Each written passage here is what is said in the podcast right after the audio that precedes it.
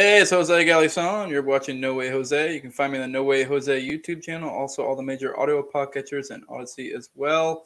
Today, my guest is Ken Silva. Just to remind you guys how this works, today, uh, if you're watching on the 2nd of August, this is a live stream. Uh, if not, you'll get it roughly about a week or so later when I drop it from behind the paywall. Uh, yeah, if you want to be able to have it in the meantime, you do patreon.com just no way Jose 2020. The lowest level is two bucks, the highest level is 20, and those are my sponsors. I'll read them off every episode. I have C. McRae of the Whiskey and Tea podcast, Jeremy, uh, who has an Etsy store at etsy.com slash shop slash raising liberty. Uh, also, you can follow him on Twitter if you want at Jeremy Rhymes. I have Mikkel Thorup of the Expat Money Show as well. Uh, I think I forgot to give credit to the intro to uh, to my buddy Justin Campbell at jcamp1521. Uh, if you want, you know, an intro or anyone to do, you know, podcasting type uh, related stuff or the video editing, he's uh, he's your guy. Go hit him up. I'm sure he'd be willing to, you know, do some commission type stuff if you uh, hit him up for that. Uh, uh, yeah, today we're going to be covering the Michigan governor kidnapping plot, Gretchen Whitmer. Uh, that was a big story a while ago, uh, and I have a big guest in about a week relating to it. Uh, so, and this is going to be kind of like a, uh, I guess, the kind of primer to let you guys know, uh, give the basics. That way, we don't have to fucking uh, get um, boiled down in that in the episode that's coming up soon. But with that, uh, oh, wait, toplobster.com. Use Jose at checkout for uh, 10% off. He has my all my art. He has a bunch of other shows art. Uh, he has his own, you know, stuff that he he sells there merch. So uh, go hit him up for that. And with that, let's get Ken in here. What's up, Ken? Hey. Hey, uh, pleasure to have you. Uh, if you could go ahead and introduce yourself to the audience, let them know who you are, what you do, uh, maybe some of your body of work. Uh, yeah, I'm Ken Silva. I'm a reporter of some 10 years, currently contributing to uh, the Libertarian Institute, primarily uh, covering uh, domestic terrorism issues uh, and researching, along with Richard Booth, uh, the Oklahoma City bombing and all the mysteries related to that. Yeah, Richard Booth. Richard's actually the one who sent me over to you. So, yeah, because I. I guess I'll go ahead and say it now. Brandon Caserta of the uh, for you know for the audience, uh, which is I guess uh, the way I see him, he was kind of almost like the poster boy in a certain in certain sense. Uh, you know, I guess the one that you saw a lot of pictures of uh, of this case. Uh, he I got in contact with him through one of my fans, and he's supposed to be coming on next Thursday, so that'd be the 11th. Uh, so be he'll be coming on then.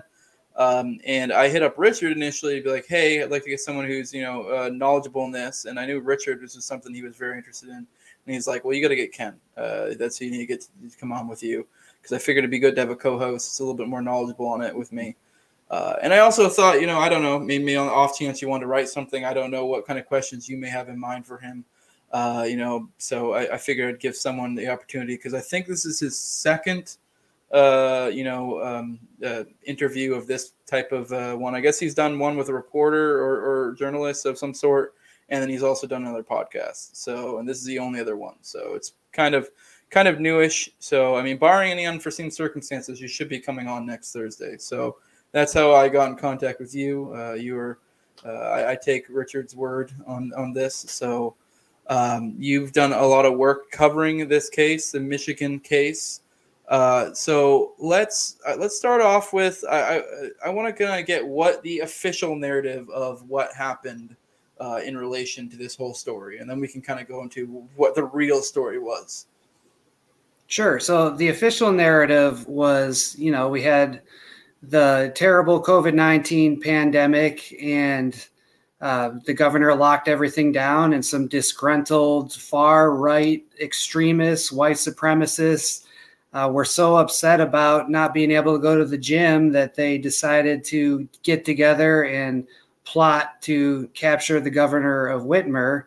And thankfully, uh, thanks to some patriotic former Iraq veteran who decided to become an uh, uh FBI informant and continue to serve his country, uh, he saw this on Facebook, reported it to the feds the feds sent him in as an informant. I think they sent in another informant, and began to turn people and make them informants. And before you know, you had about 12, um, you know, just as many informants as you did. People ended up being arrested, and the FBI kind of controlled uh, controlled the plot.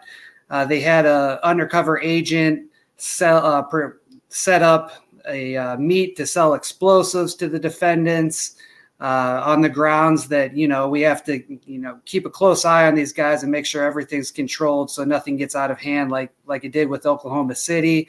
And before these dangerous extremists could do something crazy and hurt somebody, our our great government saved us. all right, that that checks out. Um, all right, I guess let's go ahead and start picking at what the hell actually happened. Um, because I mean, I guess you kind of alluded to a little bit there how there were so many informants, and uh, you know, this this has a this has a lot of.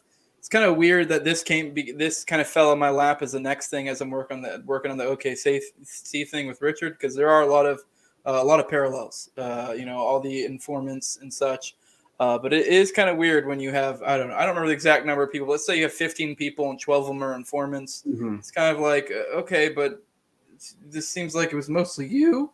But uh, I, uh, uh, I, guess I'll, I'll, get I'll let you let you take that and uh, kind of you know start going into uh, you know I guess the larger narrative of uh, you know what actually happened type deal.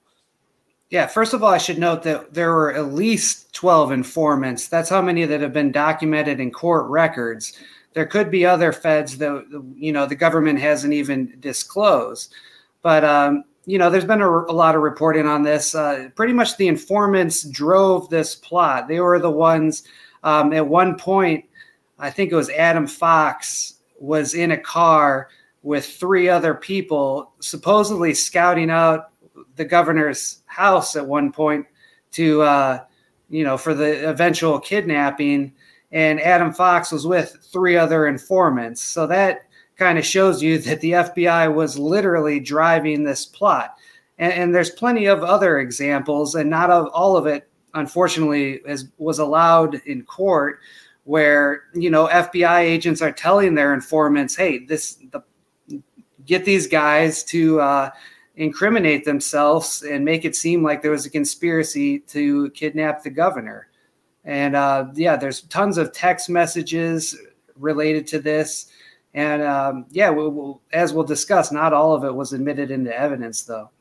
Okay, uh, I don't know if you do, do. You are you aware of any specifics that weren't admitted into evidence, or were you, you just uh, like, do you have any specifics there? I guess I'm kind of curious what didn't get admitted. If you know, uh, I, I, don't know if that's something you would even know if it didn't get admitted. That was because in the pretrial hearings, uh, the defense was trying to get this um, to be allowed to present it to a jury, where it would be um, one of the key informants, a guy named Dan, talking to his handler, and his handler is, you know, trying to even expand it to uh, set up a conspiracy to capture another governor. I think the governor of Virginia, and this is documented in text messages and. Uh, the judge didn't allow it because they said it's hearsay, though. So, uh, yeah, the judge really stacked the case against the defendants. Okay, uh, I'm kind of curious. Uh, I mean, I guess it's kind of hard because you do have to parse through, uh, and I guess maybe as your journalist mind, you're just stating the facts. But I guess maybe this may require a little bit of editorializing. To what vibe did you get? To what extent there actually was some sort of plot, and to what extent this was just because I know a lot of this, uh, the the vibe I got from stuff was Ring, a lot of it was just like them shooting the shit, drinking beer, smoking weed, and kind of like you know uh, running off of the mouth. And like, uh, I don't know, I've been on the internet for a while. I know if you take things out of context, you know, I, I was, I was big into the Boog Boy movement when that was a thing for a moment. And then I kind of, you know, I mean, mostly just was mm-hmm. funny memes, but I can see how things can be taken out of context, especially when you take people of this type of mindset and group them together, how you could 100% take things out of context or get them in moments where they're just shooting the shit and kind of like, well, what would you do if they did this kind of deal? Uh, so I guess I kind of your vibe of like what to what extent was this actually a plot, or was this just guys shooting the shit? Well, it was, certainly wasn't any kind of coordinated plot. There's isolated damning statements, um, and it depends which defendant we're talking about. Uh, I guess the guy you could make the biggest case against would be Barry Croft, and he says crazy things like, "Oh, you know, if if I got to kill a Fed, I will, and you could tell him Barry Croft did it. Uh, but again, this is, has nothing to do with an actual plan to kidnap the governor. This is again a guy just shooting his mouth off, and like you said, this is after informants got them drunk and high. Uh, which is a violation of the attorney general's own guidelines. Uh, they're not allowed to do that according to internal Department of Justice policy. Uh, but now that kind of proves that these guidelines don't have any standing in, in an actual court of law. Uh, I think the guidelines are there because, you know, to make the FBI look good on paper and because these are things FBI agents should do. But if they break their own guidelines, as this case has shown, you know, they're still willing to use this to try to throw people in cages. Yeah, no, I definitely get the vibe. They probably were hoping it wouldn't get as far as it did, or maybe they could squeeze these guys to uh, plead guilty or, or what have you. Because uh, it's it's my understanding two of them did plead guilty, correct? Uh, or, or maybe it's more or less. Uh, two of them pleaded guilty. One of them, Ty Garbin, uh, pleaded guilty uh, right off the bat. And there was another guy, Kaleb Franks, who initially um, pleaded not guilty and made numerous motions that we, uh, some of which we discussed with his uh, fellow defendants, including motions to allow these text messages between the informants and their handlers to be admitted and it's when those text messages weren't allowed as evidence and some other motions he made were shot down that he kind of uh, broke under the pressure. And I heard uh, an interview with Brandon Caserta saying, you know, he's a coward, this and that. And I, I, I kind of feel bad for the guy. I know he ratted on his friends. You could say he's a piece of crap for doing that. But I would never, you know, try to be a tough guy and say, oh, I would never have done that because – you got to imagine this guy was under you know the pressure of the full force of the federal government and at the last second he switched and you know he testified in favor of the government and even though the government's case collapsed he's still in jail now so i almost feel you know the worse for him because if he just would have stuck strong he could be free right now or at very least they would i think the jury wouldn't have reached a decision and he'd probably be ready for a retrial. Yeah, I mean, I would have to know more context before I could really shit on him too hard, because uh, I don't know. Did he have a family? Did he have, uh, you know, kids, whatever? But if you're just a single guy and you rat, rat out your friends like that, yeah, it's pretty shitty. Uh, I mean, it's still kind of shitty either way, but I can at least sympathize with you if you have something else going on. But uh, yeah, I, I, don't know. Um, uh, I guess on that, I had a question. I forgot it on that one. Got it. Uh, yeah. Uh, so do, do we? He said he testified against him. Um, okay. Yeah. Uh, now, who all got off and who is still in? Who is still, or that you know of, is still going through the ringer right now? Because I know Brandon got out. Uh, I know that that for a fact because I mean he's going to be coming on next week, uh, mm-hmm. hopefully. Um, and I guess he pretty much got off scot free, is how it seems. That's Obviously, right. yeah. And uh, once again, to I guess I, I know what I was going to say. I was going to say to to kind of sympathize with the other guy. I kind of can see the desperation and why you would turn because, I mean, for one, I'm sure they're telling him all sorts of things, and two, in a situation like this, I mean, the past dictates. Normally, this isn't how these things work out. Yeah. Normally, you're fucked. Like if the Fed if the feds come after you for something, very little, rarely do does the people win out. Because uh, you know, uh, I mean, I, am assuming you write for, you're writing for Libertarian Institute. I assume you're of similar, uh, somewhat similar philosophical bent to me. Um, yeah, I mean, this is literally. Uh, I know we like to think of this as checks and balances stuff, but it's the government deeming if what the government did was bad. So, I mean, at, at a very simple level, yeah, I get it. They're different departments, whatever, but let's be real. Um, it, the decks are, the deck is stacked against you. It's it's not in your favor here. So I can sympathize with him there. But I, I guess the question I, I, wanted to ask was just kind of who who else has gone off uh, uh, so far that you know of? Uh, yeah, Daniel Harris and Brandon were acquitted, and then Adam Fox and Barry Croft are set for retrial, which actually starts next week. So this podcast is very timely And uh, meanwhile, there are also three guys who are set to be tried on state charges Paul Bellar, Joe Morrison, and Pete Musico. Uh, they're charged with providing material support to a terrorist organization. And I, I kind of wanted to go into this because I think it's been undercovered. And I got to say, I, these guys are in a tough spot because I think the prosecution's bar is lower for the state charges than it is for the federal charges. Uh, providing material support to a terrorist organization, all the prosecution has to convince a jury is that the Wolverine Watchmen was a terrorist organization and these guys kind of participated in training sessions. Maybe they, you know, donated money or provided some kind of weapons. I think one of the guy claimed he had C4, which was a lie. But uh, so theoretically, all the federal people can be acquitted. But if a jury still thinks that the Wolverine Watchmen are a terrorist organization and these state guys participated, uh, they can still be convicted. And that trial, I believe, is to start uh, next month. And uh, with the Wolverine Watchmen, it, it, maybe I miss. Correct me if I'm wrong, but it, I get the vibe they're just kind of almost a subset of the three percenters. Am, am I wrong? Because I know there was some sort of three percenter organization, or was just kind of they were operated parallel uh, type deal, um, or no? Yeah, I guess you could call them sister organizations, but the, the three percenters were is, um, a national network that was pretty much totally penetrated by the feds. Uh, the Wisconsin head was one of the key informants in this case, Steve Robeson.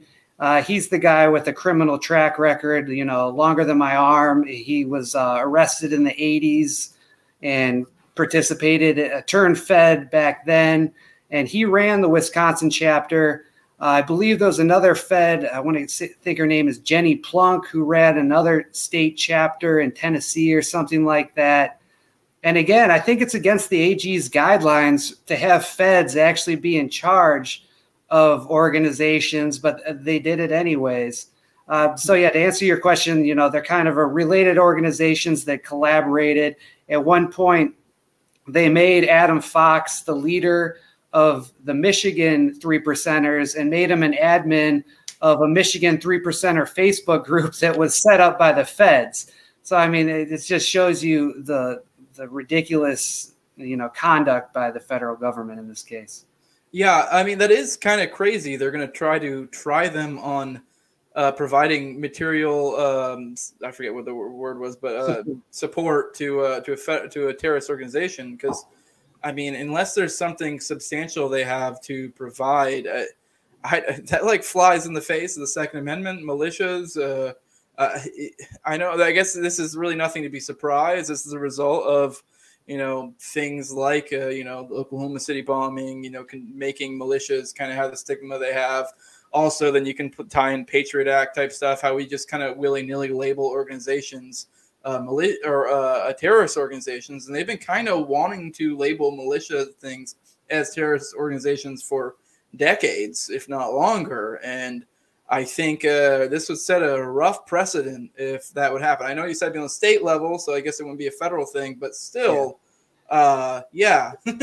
I, I, don't know how this hasn't been tossed out of court yet. Yeah. Because as you said, you know, how do you even prove this organization is a terrorist group when they never committed terrorism?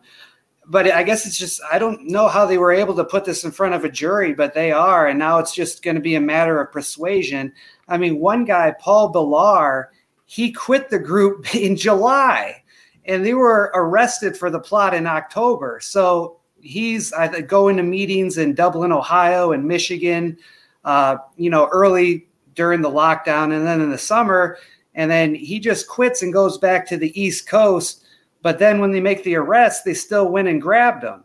So I mean, the rule of law is dead. Like the state case is almost more egregious than uh, the federal case because there, yeah, there's there's nothing there really.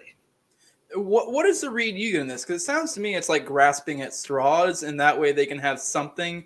It, it kind of reminds me a lot of the whole Trump thing, where if uh, I'm not a big Trump guy, uh, so if anyone, I, for one, I don't feel like I even need to caveat that. But you know, for those who, if they're time watching, I'm not a big Trump guy. I'm a full on anarchist, uh, libertarian. But you know, in the interest of fairness, the whole, you know, the whole Russia bullshit was bullshit and, you know, through and through. And if you talk to any, you know, fully blue pilled lefty today, they'll be like, oh, well, there were three, 300 people arrested or, or, tried for this, and, and this many people got convicted. And it's like, okay, yeah, but they got them on this and that and this and that. And uh, that's kind of the vibe I'm getting here is that they're trying to some extent save face. That way, you know, people who still kind of buy into the kayfabe of the state uh, can, you know, have something to be like, oh no, no, look, look at this, uh, as opposed to. I feel like at this point, anyone who actually pays attention is completely, you know, you know, dismiss this entirely because this is. I honestly, initially for me, the first time I heard it, this sounded silly to me. I was like, "There's got to be more to this," but you know, I was like, well, "Okay, whatever." Interest of fairness, I'll wait till more comes out. Uh, but yeah, I guess is that the feel you're getting? This is reaching at straws, trying to find something, throwing anything at the wall, trying to get a stick, or or what well, is this? The state trial was scheduled in September, what like nine months ago. So uh, as far as the state trial goes, I believe that the government uh, coordinated, you know, state prosecutors coordinating with federal prosecutors and the FBI. They thought they were going to get convictions on the federal level back in March and April and then they were able to you know once they had those convictions it would be easier to prosecute the state case. And of course that's fallen apart. And now yeah the trial starts next month. So theoretically i guess they could scramble. They can get these federal prosecutions um, get guilty verdicts and then that'll make their state case a lot easier. So yeah, yeah, like you said, bureaucracies, I guess just bureaucratic inertia is why they want to retry, save face. And also, it, you know, if they get convictions, God, you know, forbid in this federal case, then that'll make the state case a lot easier for them. Yeah. Uh, all right. Let's touch a little bit on the Facebook aspect of it, which I think also kind of weirdly has a, if you look at it from the larger frame of things, it's kind of, you know, funny as well because uh, you know we've been hearing for you know, probably the past few years the the bit it seems to be the powers that be kind of want to shift things more domestically more ter- internally. You there's been multiple times where we've heard big uh, you know whether it be politicians or uh, full on feds say stuff along the lines of oh uh, white supremacist uh, militias or or what have you or those are the next big problem and how this is a huge thing. But anyone who really actually pays attention to these things it doesn't really seem to be that's a thing Mm-hmm. But then you, they, whenever there is a one, it's completely blown out of proportion by the media, uh, and most of the time ends up being nonsense. Um, so, but I do think it kind of is a, you know, it kind of funnily, funnily, funny enough, plays into uh, plays into the whole Facebook aspect of it because I know you wrote an article about it. So I kind of want to hear your thoughts, or, or you can kind of give me the brief rundown of what was going on with the Facebook side of things because it is kind of ironic, and I, I do think it's worth mentioning although it is a little bit just silly. But yeah. Yeah. Uh, yeah, I mentioned it before. And the first time I heard about this was during the trial. Uh, one of the defense attorneys mentioned that three of the three percenter Facebook pages were set up and run by federal informants, which that brings us to the beginning of the case and raises a lot, or the beginning of the whole saga, and it raises a lot question, of questions for me because remember, supposedly a guy was scrolling on Facebook and saw this extremist activity and reported it to the feds. But did he see, you know, the feds' own pages and then reported it that to the FBI? That's kind of a question I have for Brandon because it would seem, yeah, like, you know, the memes where the FBI guy on the computer or the Spider Man's pointing at each other. Like, that could have been how this whole case spawned in the first place. And another question is I, I can't imagine how Facebook hasn't been sued for this behavior because they're violating their own terms of services by allowing this to go on. So that, that's kind of a question I have for Brandon is if he is planning on suing Facebook, you know, suing the FBI is going to be tough because the government has a lot of immunity, as you know, but I, I got, got to imagine that Facebook's conduct is very illegal. Yeah, it is kind of weird when you talk about uh, dealing with social media things. It's uh, whenever it comes to like I'm no lawyer, but it seems to be like you need some sort of large, uh, you know, uh, group or person. Because I know, uh, God, what was his name? The uh, the big anti, uh, big not I almost said anti-vax, but the big anti, uh, you know, COVID vax guy. uh, Berenson. I know he got back on Twitter recently, and he because he sued Twitter and they settled out of court. So, but it, I mean, that's the, one of the first times I've actually heard of that being successful to any extent. But it was kind of a big one. So it's almost like I, I don't know. You, you, need something big to make it happen. I, I, think is what it seems like. So I, I don't know if this would be the one that would do it. I mean, possibly. Uh, Brandon's actually in the chat right now. Uh, he said, "Yo, it's Caserta. I'll be on next week for sure, brother. You can confirm. Uh, stay armed, stay free, y'all. Yeah, I'll see you next week. Um, I guess. Um, so, I, is there anything else specifically on this case that you feel like is pertinent to bring up before we bring on Brandon next week? Uh, specifically just to you know make sure people are aware of what it is because uh, the main purpose of this was that I didn't want to. For one, I had an opening. Two, I also wanted to.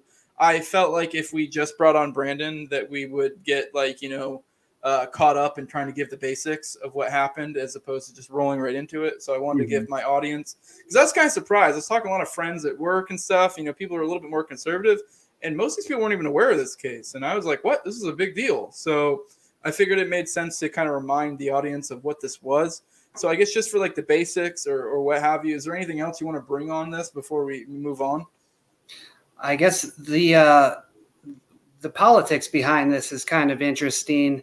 Uh, I think Brandon was kind of behind between a rock and a hard place because the media and the mainstream painted him as a far right extremist, mm-hmm. and then the uh, the far right or the Trump supporters saw him, saw the the A anarchy flag and some of the videos he was in, and hey, that that's not a fa- that's not one of us. That's an anarchist. He might even be Antifa. Yeah. So you know he was getting it from both sides, and I'll be really interested to uh, talk to him about that and see. You know, were any of these guys even Trump supporters? Were, were these uh, you know uh, libertarians or or guys who think Trump's like not far right enough? Uh, that's yeah, the politics behind it, and then the conduct of the FBI agents themselves. Uh, just the basics. Uh, three agents involved in this case. One of them was charged with perjury in another case. Uh, one of them beat the shit out of his wife and had all these inflammatory anti-Trump uh, posts on his Facebook page. And another had his own private cybersecurity business that was making these cryptic tweets in like September and October saying, "Oh, we're uh, a big a big arrest is about to happen, and we're about to make something. You know, something in Michigan's about to go down." And so, pretty much, he was trying using this case to uh, lend credence to his cybersecurity company called Exeintel. And again, none of this was allowed to be presented to a jury. It was uh, I don't even think the defense tried to enter evidence about the one guy beating up his wife because that's kind of irrelevant. But everything else seemed, you know, very pertinent to the case to me. Yeah, no, uh, it is funny you brought up the uh, politics aspect with uh, Caserta because, uh, uh, it, you know, I watched the same uh, uh podcast you were referring to. It's the only other one. But um, yeah, it's funny. I, I, do remember explicitly when the, his photos were first dropped out or trotted out, a lot of the uh, you know this is why I said he's kind of the poster boy. Is this is the the first face people zoomed in on. Uh, you know, everyone was trying to make this the face of you know Trump's America. You know, uh, trying to be like, oh look at this, you know. Uh, I don't know, degenerate white trash, Trump, whatever, you know, type thing. And then, and then, you know, the Trumpers came out with, oh, look at this anarchist flag behind him, and oh, he's Antifa. You know, I, uh, you know, uh, and you know, coming up with their whole whole you know line of things. And I watched that podcast and uh, hearing him talk, he sounds like one of us, um, yeah. very much. Um, I, I, I, would, you know, I am interested to ask him kind of what his influences are. He said he's a voluntarist, so that can mean a million things. But I'm kind of, I, will probably ask him who is, uh, who he reads, because uh, as opposed to asking what your label is, I feel like sometimes it's easier to be like, hey, what are your major uh, literature influences on your philosophy? So um, that'll be interesting. But uh, it is kind of funny they used his face because I can kind of sympathize with him. If you see him, he's kind of a gruff looking guy, very tatted up, uh, pretty muscular. And I'm sure, you know, I heard him talk and he's actually sounded very intelligible, very smart guy. Uh, so I'll be interested to talk with him because I do think uh, what it was is people just saw the face and made a whole lot of assumptions. And, you know, I, I kind of ha- can deal with that as well. I'm not like the smartest guy in the world, but I've dealt with that a lot in my life. People look at me and just immediately assume I'm an idiot. I usually play into it and you know I'd, ra- I'd rather just trick them with intelligence when it comes in and handy later. You know, it's better for people to underestimate you. But it, it, I just thought there was something interesting there. But uh, before we close, I kind of want to know what what other things would you like to talk to about Brandon next week? Because uh, I'm kind of curious. Like I said, I brought you on because you know just on the off chance, I figured you know. You know, just to kind of, I wanted to find someone who writes on this type of stuff because mm-hmm. I'm sure this is kind of a scoop. Uh, so I didn't know if there were any angles you wanted to hit on uh, aside from just the political. Because I, like I said, I, I wanted to bring on someone who does this type of stuff to kind of, I don't know, help out. For one, it helps to be knowledgeable too. On the other hand, uh, you know, if you make some content of it, that's great. If not, whatever. Uh, either way. Uh, uh, so I'm kind of curious, what other things are you looking to talk to Brandon about? So this question will probably take him, um, you know, 30 seconds to answer. But I'm wondering if he can actually be used as a witness in the trial, if that's even legal. Now that he's been acquitted, can his uh, Adam Fox and Barry Croft bring him up there and say, hey, well, this guy got found not guilty. You know, I got to imagine the judge wouldn't allow that, and that's probably the answer. Uh, that's one thing I want to ask. The other thing I want to know he said on his interview that, you know, follow me on Facebook. Dude, why are you still on Facebook? That company like almost got you thrown in jail. So I want to know why the hell he's still on Facebook. Yeah. Um, so yeah, th- those are probably two two questions I have uh, right off the top of my head. All right, yeah, we'll, we'll definitely talk more in between. Uh, I mean, I can sympathize with that though. I'm on Facebook and Twitter still, and I bitch about them, but I also try to go on other platforms as well. But I mean, until something better comes along, it is what it is. You're dealing with what you're dealing with. Even so. if they try to throw you in prison. yeah, I guess. I mean, although to be fair, I mean, I, I bet you he's a little bit more like, all right, I'm not, uh, I'm not d- doing any of that anymore. Uh, I mean, maybe he is, maybe he isn't. I don't know because. Uh, I, I will be interested to talk to him because it sounds to me the vibe I was getting is that he was kind of trying to, in the heat of the lockdowns, he kind of had a similar type look as a lot of us had, like, hey, when you start grouping up, and that's kind of vibe I got, uh, and that's kind of where this came from. I don't think, and I, yeah, it was a militia, but I, I genuinely think he was. It was more to create contacts for if things, you know, go crazy, go sideways, create, uh, you know, parallel economies, that type of stuff. Um, so, but yeah, I guess uh, uh we've kind of covered all of it at this point. Uh, I see you in the in the chat, uh, Drew Hancock. Thank you. I do think I look very nice. Uh, someone pointed out my uh, thing that said uh, my nice herpes scar earlier. No, this is monkeypox. Um, nice. But uh, but yeah, uh, if you want to go ahead and drop your plugs again, and we'll go ahead and get out of here, and we'll we'll we'll see all of you guys again next week when you tune in for the Brandon interview. Yeah, Ken Silva. You can find me on Twitter. I think my handle is JD underscore cashless as an homage to one of the homage of one of the greatest uh, journalists of all time, JD Cash, who uh, did a lot of the work that underpinned your and Richard's discussions. So yeah, that's it. Yeah, yeah, yeah. Uh, well, I appreciate that you coming on, and I'll have you on again next week when me and you interview Brandon. I'm looking forward to that, and I appreciate all you guys coming on. This is the No Way Jose show. It's on YouTube, all the major auto podcasters Aussie as well. If you want to follow me on social media, uh, at Senor Jose 2020. Uh, I get nuked all the time, so uh, if you want to follow me somewhere else, you can follow me on Facebook. I don't really do anything on Facebook aside from drop promos, but if you want to get in contact with me, that's a good place to do it. I'm Jose Galison on there. Uh, like, share, subscribe, all that good stuff. And with that, we are out.